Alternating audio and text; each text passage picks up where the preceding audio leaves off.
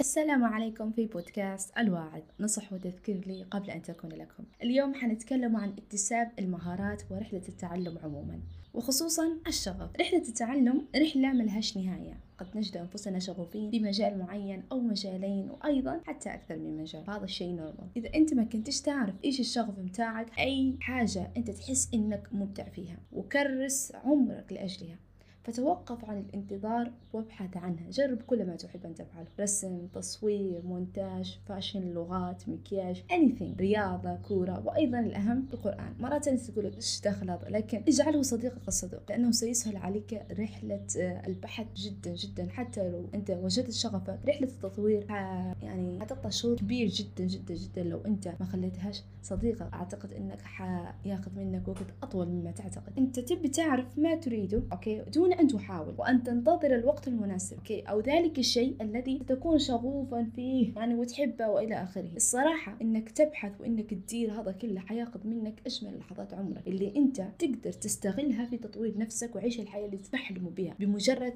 أن تبحث عنها وليس أن تنتظرها. جرب الآن وانهض وابحث عن شغفك. مش ضروري شغفك، أي حاجة تحبها، أي حاجة تحبها. مرات يكون عندك في الليستة أو القائمة أربعين حاجة تحبها، جربهم كلهم. عادي جدا إنك تستغل شبابك في تطوير نفسك وعيش الحياة اللي تحلم بها. أفضل أفضل من أن تنتظر الشيء قد ياخذ منك عشرين سنة وبعدين حيجيك، حيكون عندك responsibility واجد، مسؤوليات، أطفال وإلى آخره، فحتكون يعني ما عنديش وقت. حتقول حاليا يعني نحن مش قاصرين بالكلمة هذه، لكن حاول أنت الآن أجمل لحظات عمرك، حاول إنك تدير أجمل الأشياء اللي تحبها في هذا العمر. والمحاولة هي كل شيء، وما فيش داعي إنك تضغط على نفسك وما تديرش وتنسى الأهم وتدير المهم. حاول إنك توازن حياتك، مش إنه لما قلنا أوكي أربعين حاجة جربهم كلهم، تنسى الجوانب الثانية من حياتك، تنسى الجانب الدراسي والجانب العائلي والجانب إلى آخره، جوانب كثيرة في الحياة، والأهم الروحي. أنت لازم توازن. التوازن هو أهم شيء، لكن نحن مقتصرين حاليا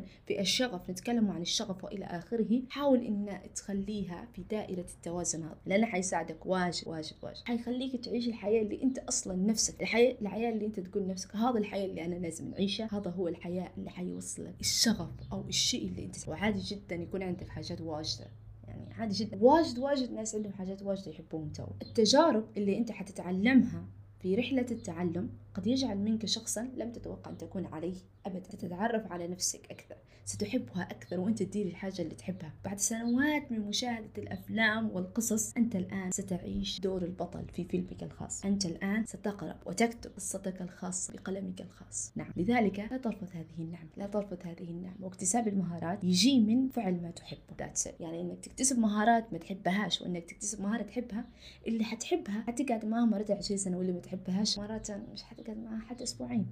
فالدين حساب المهارات الشيء الأهم، يركز على ما تحب أن تفعله. وصدقني كل الناس مرات عندهم ثلاثة أربعة شيء يحبوه، لكن عندهم حاجة كبيرة جدا يحبوها واجد. فأنت رحلة البحث عن هذا الشيء لازم تجرب كل اللي عندك، كل اللي تحبه، صح؟ فجرب، لا ترفض هذه النعمة. وشكرا لكم على حسن استماعكم، نلقاكم الأسبوع القادم في بودكاست جديد.